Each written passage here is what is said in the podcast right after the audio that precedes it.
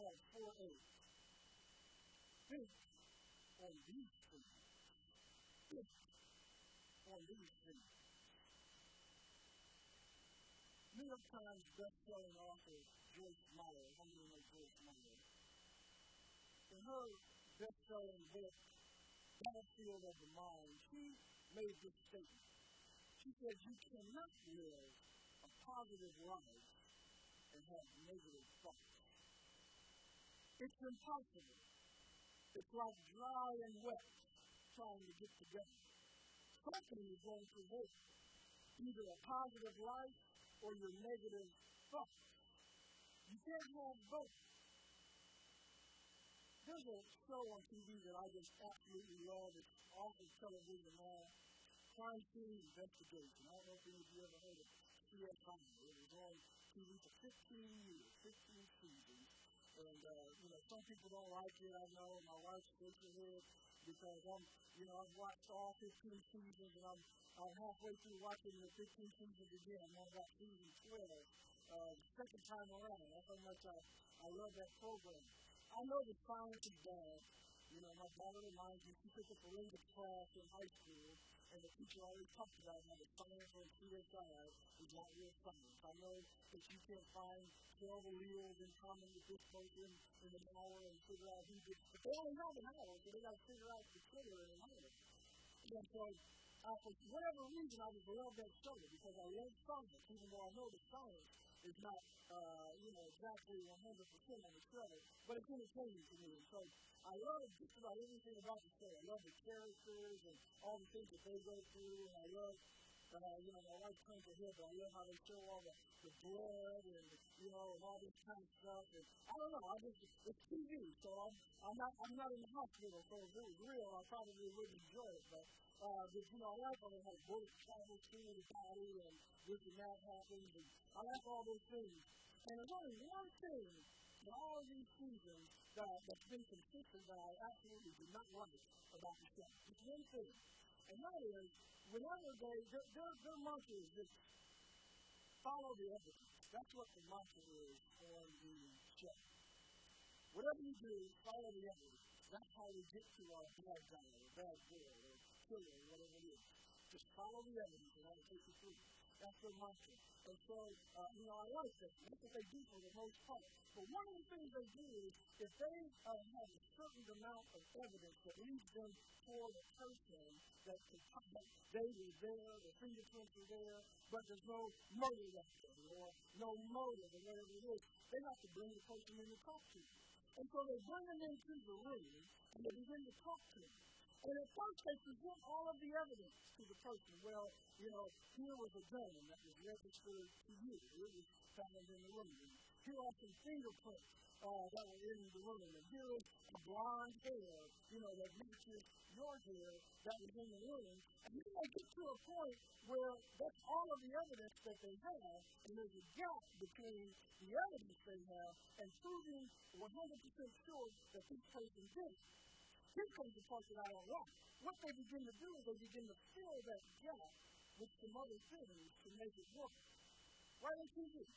You know, they'll, they'll come in and say, well, you were in the room, and that, that was your boss's room, and, and your boss fired you two weeks ago, and, and then that's where the evidence stops. And now they're going to say, what? You just got mad at your boss, and you came back to the hotel room with your gun, and you shot your boss. Didn't you? You did it, didn't you?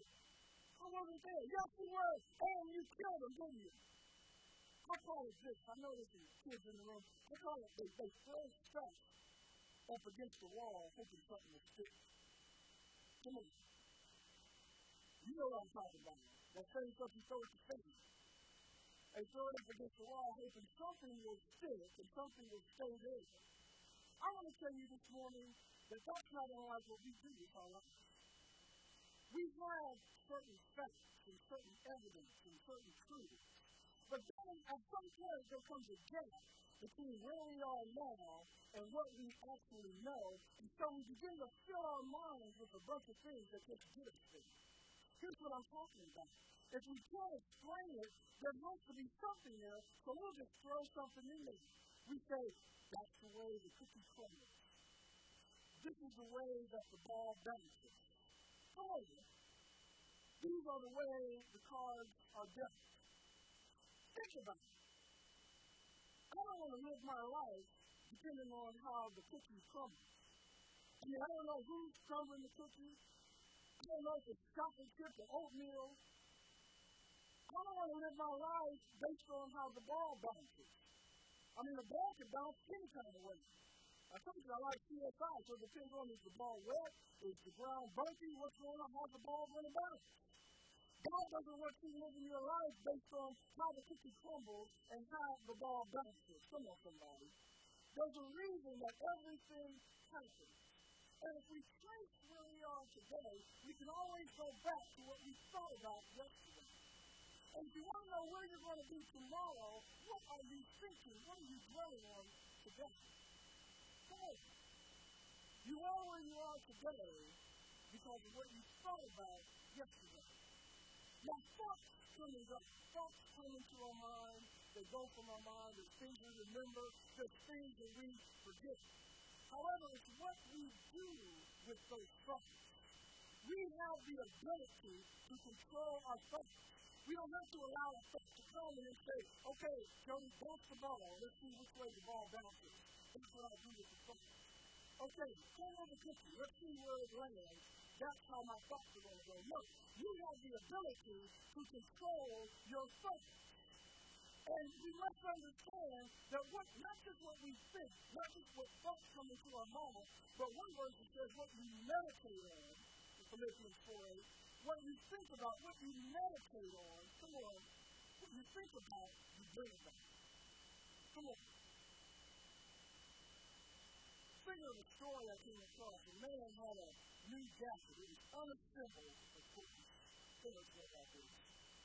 And after reading and rereading the instructions, the man could not figure out how this thing went together. Finally, he sought the help of an old handyman. Maybe this guy could figure out. And the old fellow picked up the pieces, he studied them, and then he began assembling the gadget after he studied the. And finally, in a short time, he had put it all together. That's amazing, said the young man. And you did it without even looking at the instructions. How did you do that? The fact is, the old man said, that I can't read. And for a fellow that can't read, when you can't read, you gotta think. There's sometimes in life, I'm not telling you don't read the instructions. don't ask for directions. That's not what I'm saying. But I'm telling you that sometimes in life where you don't have to think. You know what think about it. One of the things that really gets me with my children is the fact that I'll ask them a question and they come right back. I mean, but by the time I get the last syllable out of my mouth, they come right back with all of. You don't even know what I said. Where's my home? You know. You don't even know what I said. I want you to think about it. And even if it's still the same answer, at least you thought about it. God wants you to think about it. Touch your neighbor and say, think about it. Not touch him again and say, I'm thinking about it. We need to meditate on some things. Show somebody. What do we say? We say, watch your thoughts. They become your words. Watch your words. They become your actions. Watch your actions. They become your habits. Watch your habits. They become your character. Watch your character because that becomes your destiny. Watch your thoughts because it could become your destiny. Come on now. You connecting this thing together. No lions are ever caught in mice traps. So to catch lions, you must think in terms of a lion, not in terms of mice. Your mind is always creating thoughts of one kind or another. And what you catch depends on the thinking that you do. It is thinking that trust what you receive. Paul gave us a clue too. He gave us two things in Philippians chapter 4, verse 8, that we should meditate on if we want to have the successful, abundant life that Jesus promised us. There needs to be no problems in but it just means that we have the grace, we have the favor, come on, we have the character, we have the moral compass, we have the integrity to walk on our circumstances, to not let our circumstances control us, but we control it. Come on, somebody. Paul gave us a true seal with these eight things. Philippians 4 8, he says, finally, brethren, whatever things are true, whatever things are noble, whatever things are just, whatever things are pure, whatever things are lovely, whatever things are good report, if there be any virtue, and if there be any praise, think on these things. One version says, dwell, dwell on these things. Another version says, focus your thoughts on these things. The Good News Translation puts it like this. Paul said, in conclusion, my friends, he said, fill your mind with those things that are good and deserve praise and true and noble, right, pure, lovely, honorable. Fill your mind with that. Don't dwell on the negative things that other people are telling you. Now, what do I mean when I say think about these things? Here's my definition for think for these students. Here's what it is. It's just not, oh, thought came into my mind. It means this. To fill your one's thoughts on a mental picture, to center your to form with the heart in your mind uh, an intention to regard, to think, to ponder, to reflect, and get this on an expectation. To ponder, to consider, Listen, if you, if you don't think that your thought life is important, if you're a person who says, well, I don't really have to work with that, I can just sit around and whatever thoughts come to my mind, hey, listen, what's going to happen is going to happen anyway, there's nothing I can do with these things. Well, I'm telling you, your thoughts are just as important to you and your destiny as getting in shape is to an athlete. An athlete is not going to sit on the couch and say, well, you know, the tryouts are coming up, but I'll just sit here and wait till the tryouts come out, and then I'll be ready. I'm going to watch a few episodes of CSI, see how they do things. Maybe I'll watch the Olympics or some track, see how they do it. Once I do that, no, you got to get up and do something.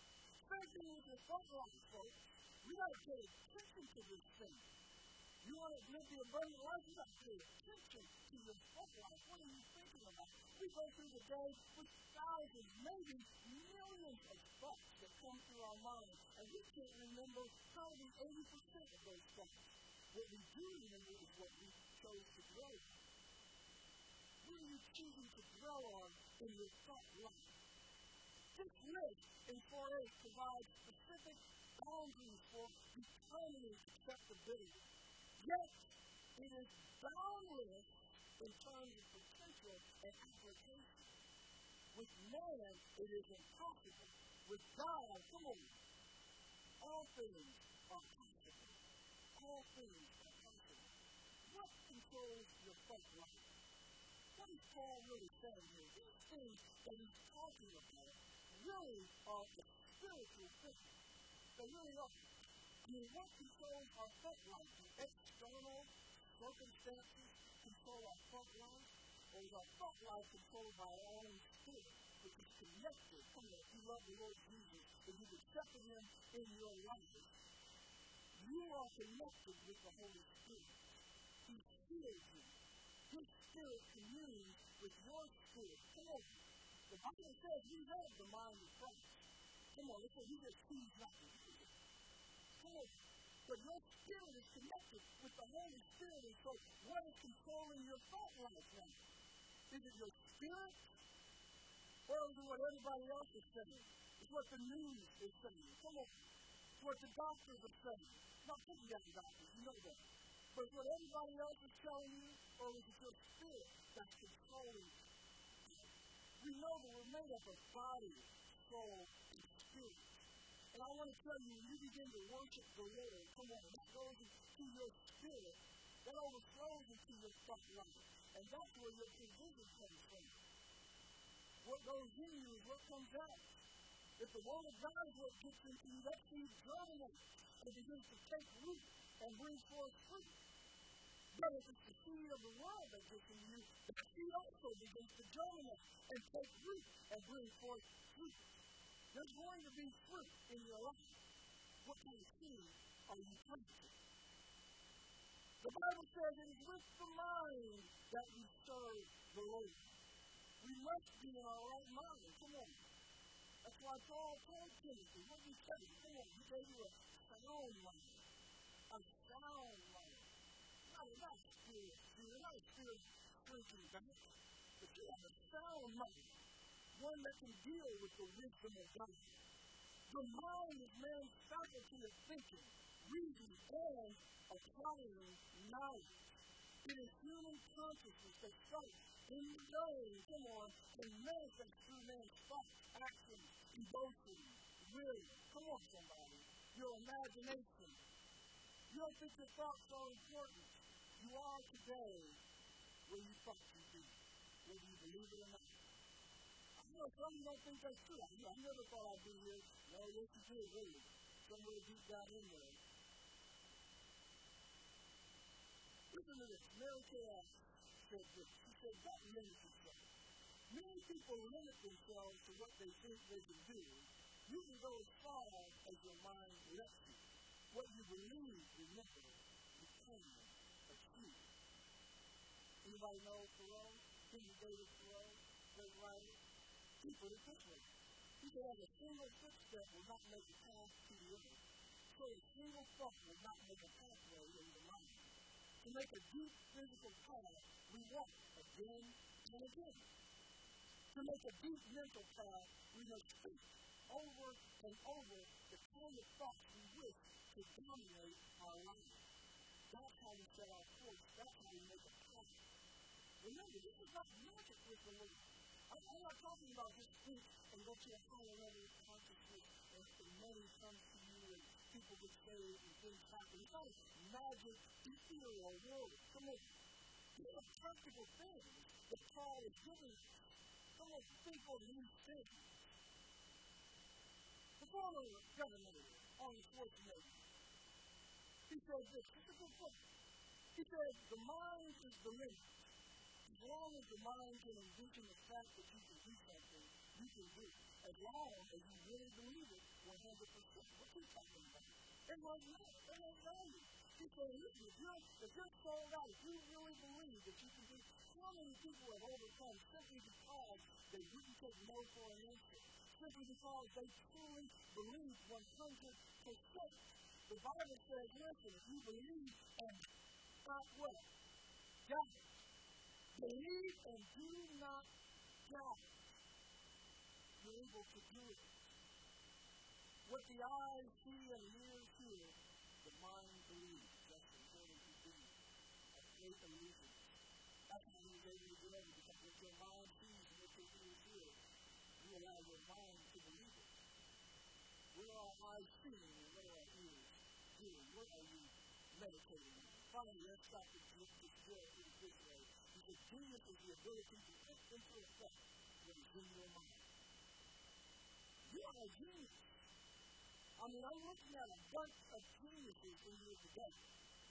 Don't just look at others. I mean, you can, of course, you want to give other people, you want to think about others more highly uh, than you think of ourselves. But understand that God put genius in you. But are you able to appropriate that thing? Come on. Well, yes, you are. If you do what Paul is imploring us to be think on these things.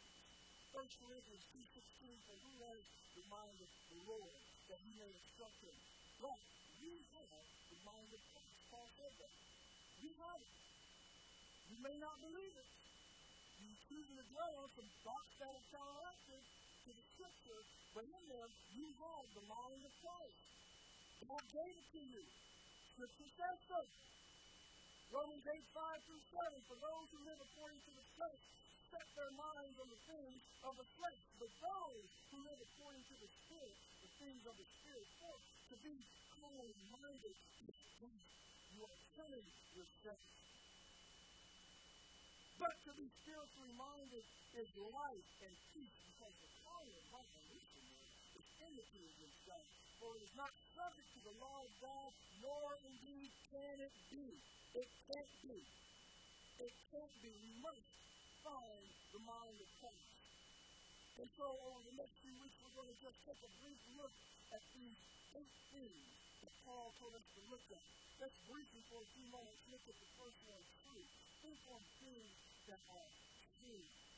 Think on things that are true. What's true? What is true? It is truth defined. Truth is being that which is truth rather than that which is manifest or assumed. I'll say that again. Let's start from the beginning of so really gets to you. Being that which is case rather than what is manifest or assumed. Remember I talked about that shoulder, CSI. We got this evidence and that evidence, so there's some assumptions I'm going to put in place. I'm just assuming you registered you. And your fingerprints are in the ring. So my come on. Being in accordance with the actual state of affairs. We come from this Greek word aletheia. That means, what it means just trustworthy, fixed, and genuine. In other words, the truth is simply the truth. There's nothing you can do to change it. You know what I love about the Lord? You know, you talk to these people. Uh, you know, a couple of weeks ago, I think there was some Mormons that came to our door and dropped off some material. Uh, you know, when I've, I've been home and, you know, I'm off on Mondays. And uh, first Monday, I was, uh, after becoming full-time pastor, the very first Monday I was off, uh, from the Holy Witness came to the business. And the first question they asked was, uh, you, you know the greatest man alive was, ever was. And I said, it was Jesus. The God he's at the right hand of the Father, uh, that, that, that, that, that, that the Godhead might be all in all, in all together with him. And he's God. Well, yeah, that's the way it is. The truth. He's the truth. He's the way. He's the life. Would you like to come in and talk? Well, we're just going to leave this right now thing with you and we come back.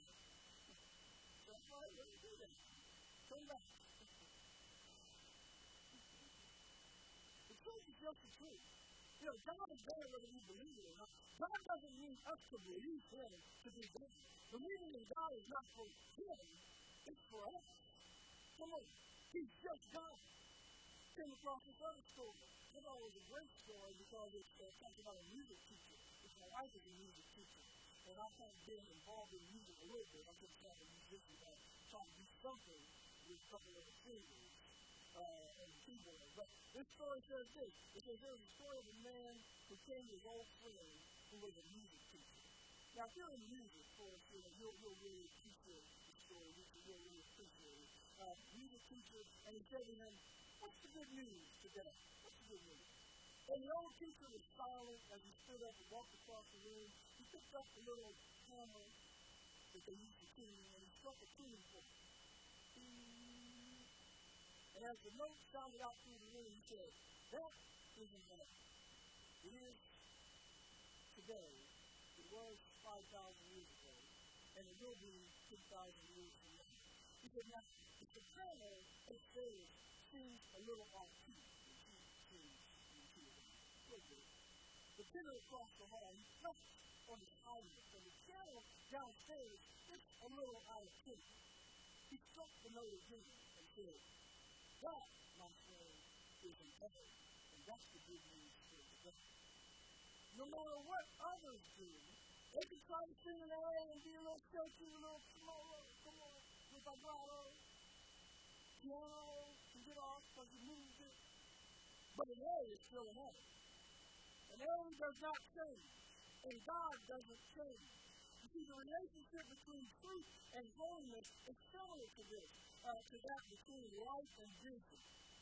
Light cannot create an eye or give a blind eye vision, but it is essential to see. Wherever light penetrates, it dissipates darkness and brings everything into view.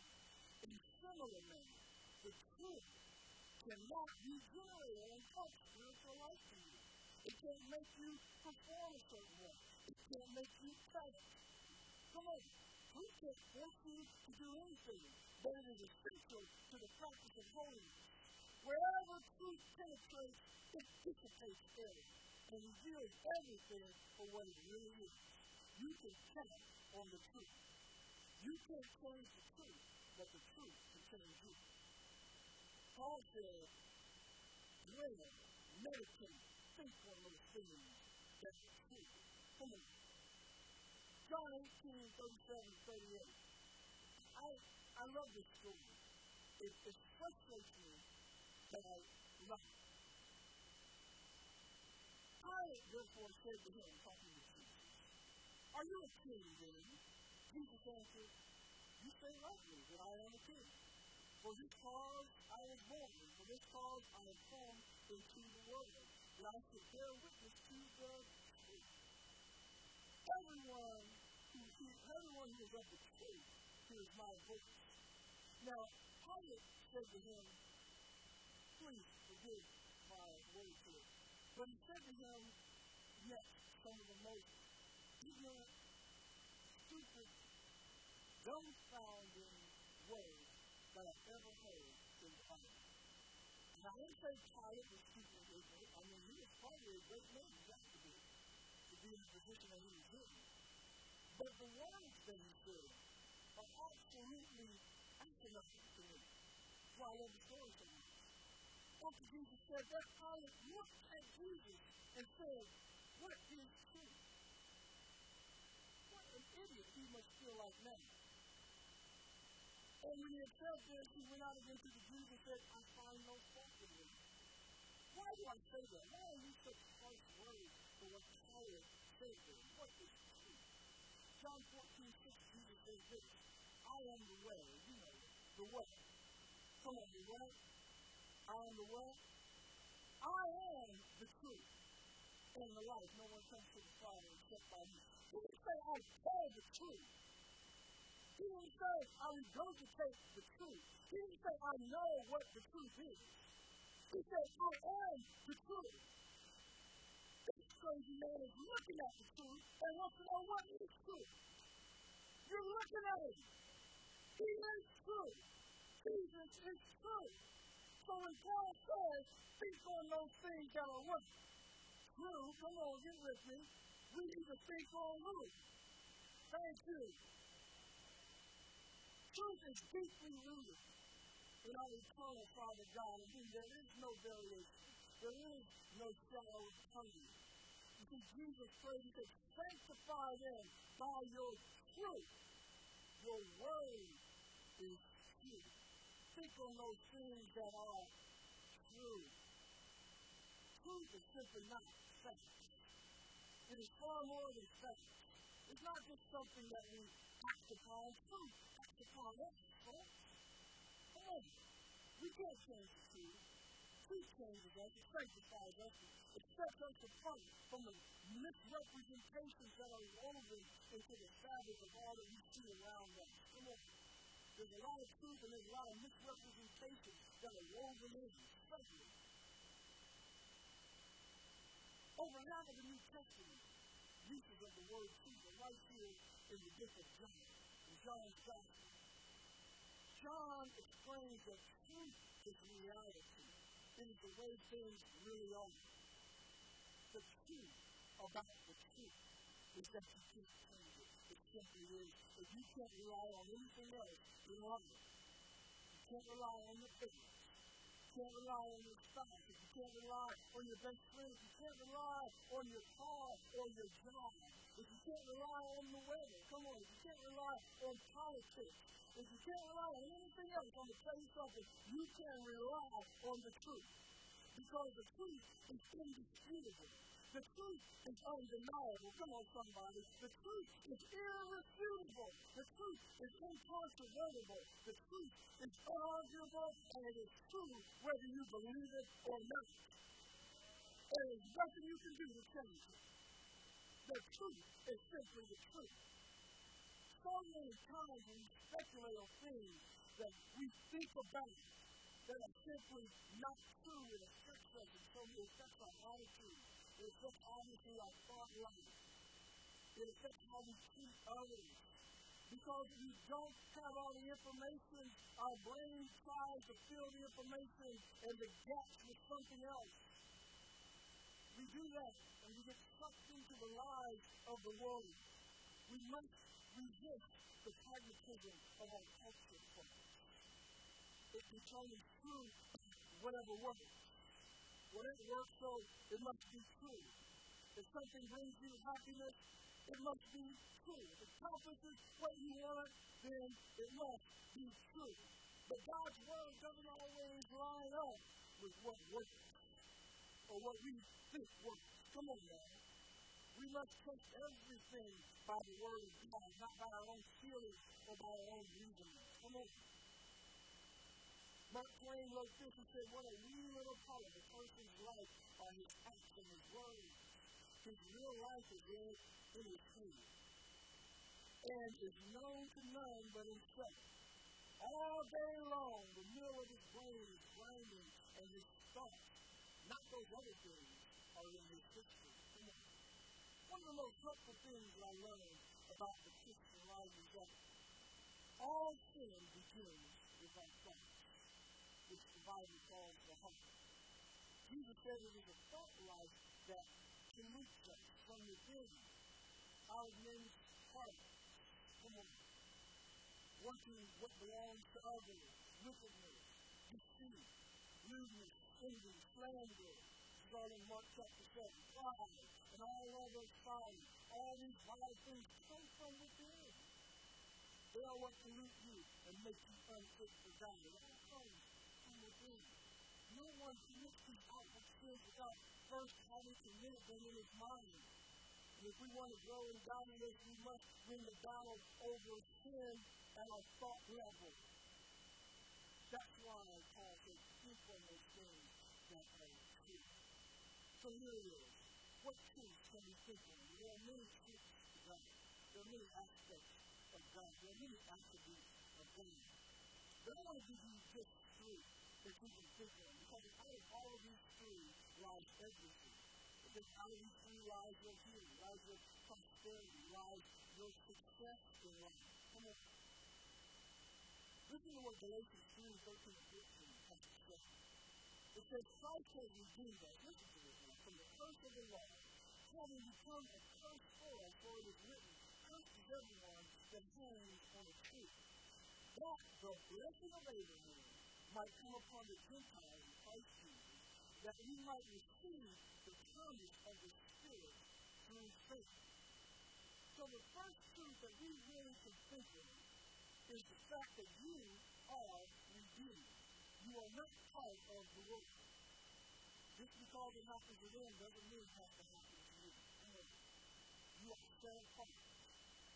I know Romans says don't think of yourself more highly than you ought to, but you to think of yourself just as Jesus says you are. You're set apart. You are a peculiar people. In other words, you're special. You're valuable. God set you apart. What does it mean for us to be redeemed?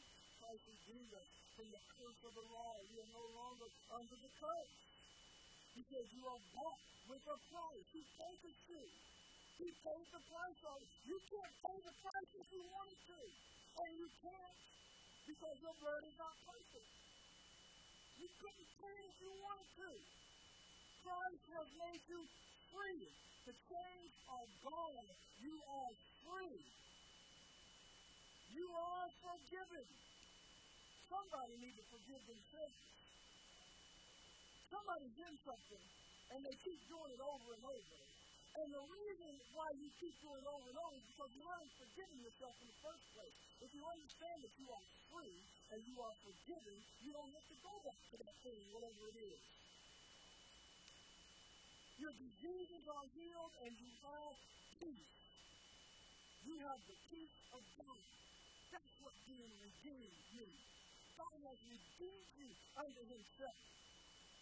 Now, I don't know if you want to reject that and stay in the world where there's corruption, come on, where there's lying, where there's all sorts of things that are not true. I don't know about you, but for me, I'm happy to cling to the Lord. He redeemed me. Number two, the blessing of Abraham is upon me. Now, I'm not making it up. You hear all these messages. I'm just reading what it says in scripture. Galatians 3 14 says that the blessing of Abraham might come upon the Gentiles in Christ Jesus. Are you in Christ Jesus? Maybe the blessing of Abraham is not upon you because you're not in Christ Jesus. I don't know. But if you're in Christ Jesus, Paul told the Galatians that the blessing of Abraham might come upon you. So it's upon you. Well, then what is it? What does that mean? Blessing of Abraham. Abraham is blessed. What does that mean for me? Genesis 12 says this. Now the Lord said to Abraham, Get out of your country, from your family, and from your father's house to the land that I will show you. I will make you a great nation. I will bless you. I will make your name great, and you shall be a blessing. I will bless those who bless you, and I will curse those who curse you, and in you all the families of the earth will be blessed. God, the blessing of Abraham is upon you, and what that means for you is that God is leading you to a prepared place. God, who desires to lead us by His Spirit, would like to lead us to the place in our life to serve Him and to a land that I will show you. He's leading you to that place. The place is already prepared. So you can get ready. I know I'm to walk right in. No, He's already got it ready. All you need to do is follow Him. He'll lead you to that place. That place of more than enough. That place to the land of plenty. The place of peace. The place where you can be a blessing to others. Come on now. He'll lead you, lead you to your spouse, lead you to your church, lead you to your education, lead you to your job, lead you to your calling. God will lead you to a place that He already has prepared for you. And then He made you a great nation. We are part of a great family of believers. You can't join the church like you join the club. Come on now. You don't do a few things or perform a few acts and get to the church. You got to be born into it. You got to give your life to it. Come on. The church family is the most formidable force on earth, believe it or not. It's, it's, it's more formidable than politics. It's more formidable than money. Because our God made it all. He gave it, He can take it away. Come on. The church is the most formidable force on earth. You are part of something great. You are part of a great nation of kings and priests. Come on to just follow these things. His blessing rests upon you. Wherever you are, use this now. You choose to think about? I'm, I'm talking about truth. Wherever you are, you are blessed.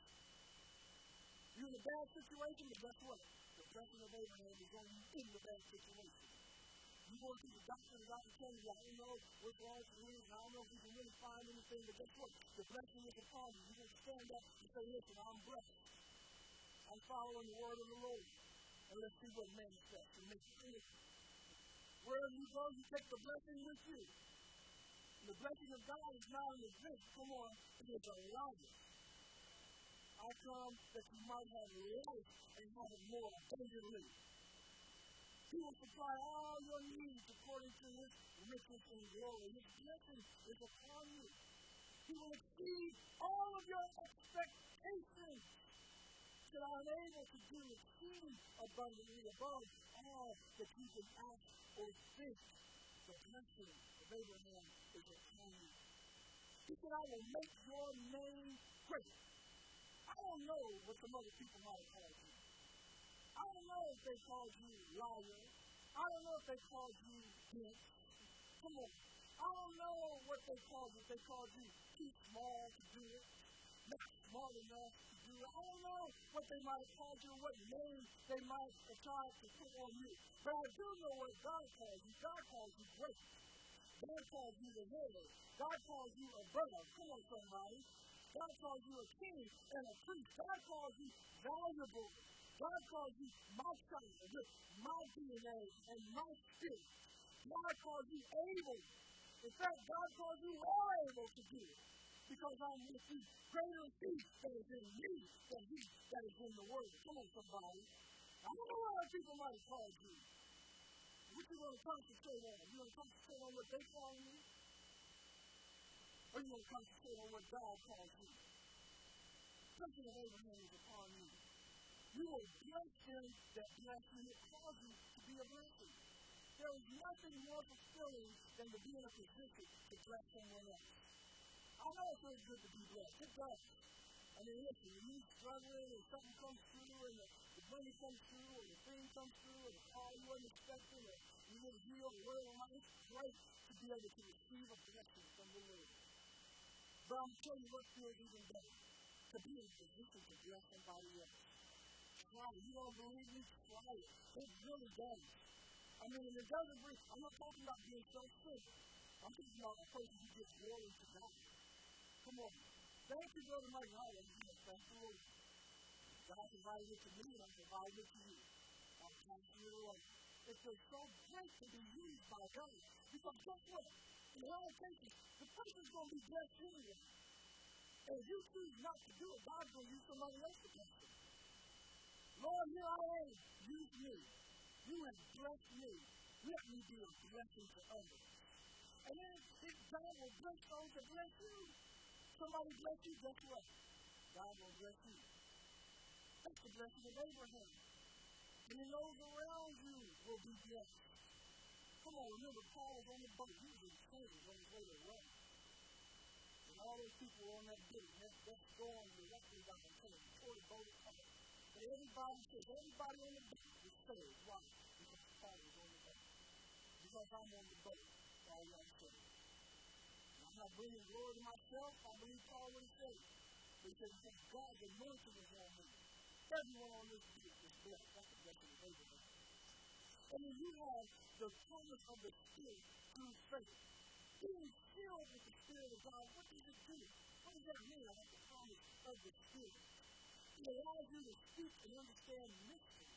You're able to discern where no one else can discern. You can see through things. Come on. It allows you to walk in authority in every situation. The Spirit of God leads you to all truth. Come on. And it teaches you how to live according to the kingdom of God. How do I walk according to the kingdom of God? The Spirit of God is in me.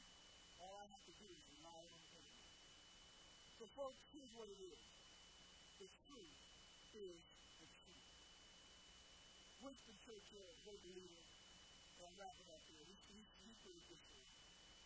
He said the truth is incontrovertible. That means you can't it. You can try it. He said malice may attack it, ignorance may it, but in the end, nuclear weapon could come and blow up everything around you. Everything. Woo! All the dust settles, radiation goes away, everything's destroyed. It is. It's it is. There it is.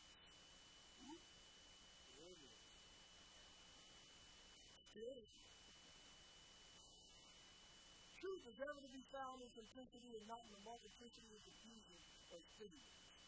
Truth is the truth, and there's nothing you can do about it. It's just truth. It's just. So the says, think on things that are true. I want you this week to do just that. Don't think about what the world is telling you, about what others might say, about what people told you when you were young growing up. Think about the truth, and it starts in the